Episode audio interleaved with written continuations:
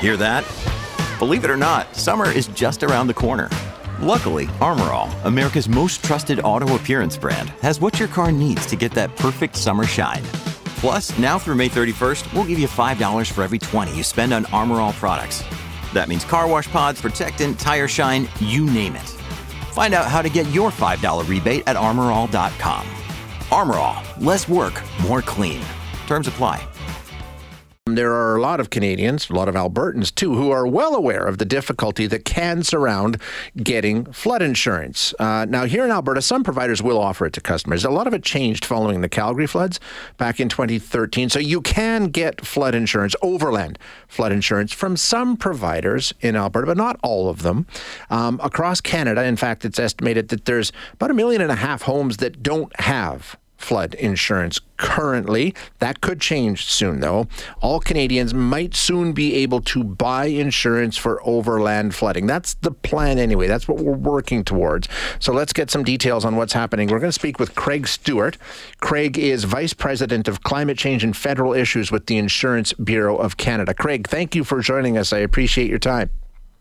Yeah, thanks for the invite, Shay. Yeah, so let's get the lay of the land here because most Canadian households can get flood insurance, right? But but not all of them. So so how does that work? How does that break down?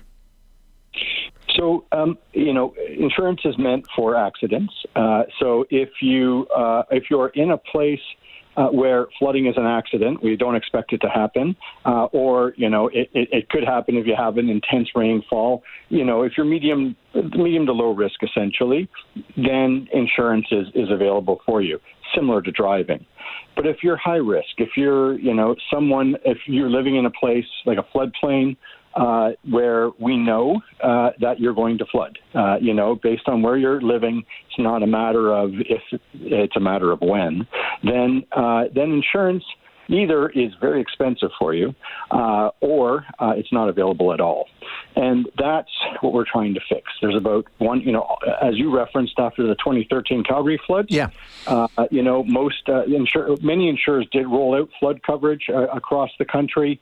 Uh, about 80 to 90 percent of Canadians have access to it now.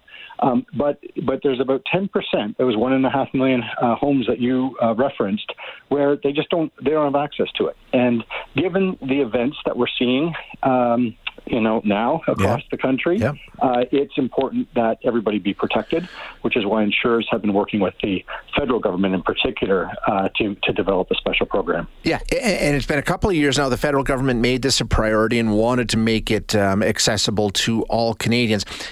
How how does that work? I mean, uh, obviously, you, you, there needs to be price controls in the government. What does the framework that the government is putting together with, you know, on behalf of insurance providers? I mean, what's what's the conversation? What's the deal starting to look like? So we're you know we're we're, we're still in, you know negotiating yeah. it out, yeah. uh, but but this is this is how we think it's going to unfold. Um, the idea is to make it seamless, right? So you don't have to deal with anybody but your regular insurance provider. So your your existing broker, your existing direct insurer, you know, you renew your your home insurance policy the way that you normally would, but you know, after April 2025, you would be offered a if you're at high risk, you'll be offered a special package, basically to say, okay, now this you're eligible, now you can access this um, this flood program. Um, but it will be part of your existing home insurance policy. You'll be, you know, it'll be underwritten by, at the end of the day, by the same uh, insurance company that's servicing you now. Um, but then in the background, uh, the insurer deals with the federal government essentially to to cede that risk, and the and the government backstops that risk. Gotcha. That's the idea.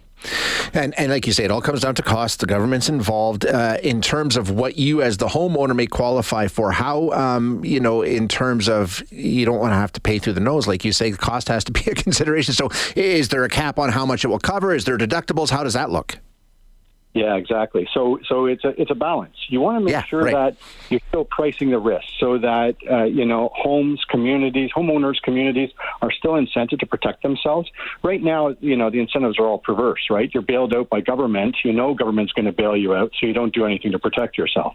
Um, that's not a sustainable uh, approach. Uh, taxpayers are, are actually uh, funding it at this point.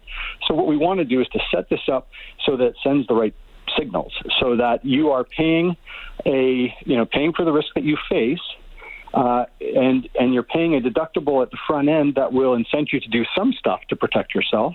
Uh, and you're rewarded for certain actions in terms of premium discounts if you undertake certain actions to protect yourself. But at the end of the day, uh, although it'll be expensive, the coverage will be capped. You won't be paying the you know for your true risk because it'd be it'd be unaffordable for most. Yeah. Um, and so so the idea, and we're still trying to figure out how you measure affordability. You know, is it based on the home value and the contents? Is it based upon the income level of the community that you're in? Um, you know, how do you define affordable? But um, but the idea is that you would you would basically cap the coverage, and then there would be subsidies above above that um, which would be funded, and those subsidies would be funded by a combination of federal and provincial governments. Gotcha. Okay. Uh, last question, and I don't know, we might be getting ahead of ourselves here. Uh, we know that in other instances, in the flooding that happened in Alberta, uh, a lot of those people didn't have flood insurance, and there was a disaster assistance relief program operated by the government. So, would that? I mean, if if if I've got the choice and, and I, I can pay for this insurance, or I can just rely on the disaster assistance relief program, I know what I'm going to do. So, I mean, would that be a qualifier in terms of of hey, if you if you had an opportunity to get insured and you didn't, we're going to limit what we'll do in terms of government relief, or, or has that been um, tackled yet? So, uh, for most jurisdictions across the country, if you could have accessed insurance and you didn't, you're no longer eligible for disaster assistance. Okay. So that's even in place today. The federal government has signaled that they will no longer be, uh, you know, flood will no longer be eligible under federal government programs because people will be expected to under to, to use this insurance program in, instead. So there's a choreography, uh, mm-hmm. uh, you know, at place as the insurance becomes available. The, the publicly funded disaster assistance gets withdrawn. That makes perfect sense. Craig, thank you so much for your time. I appreciate you joining us. Yeah, thank you, Shay.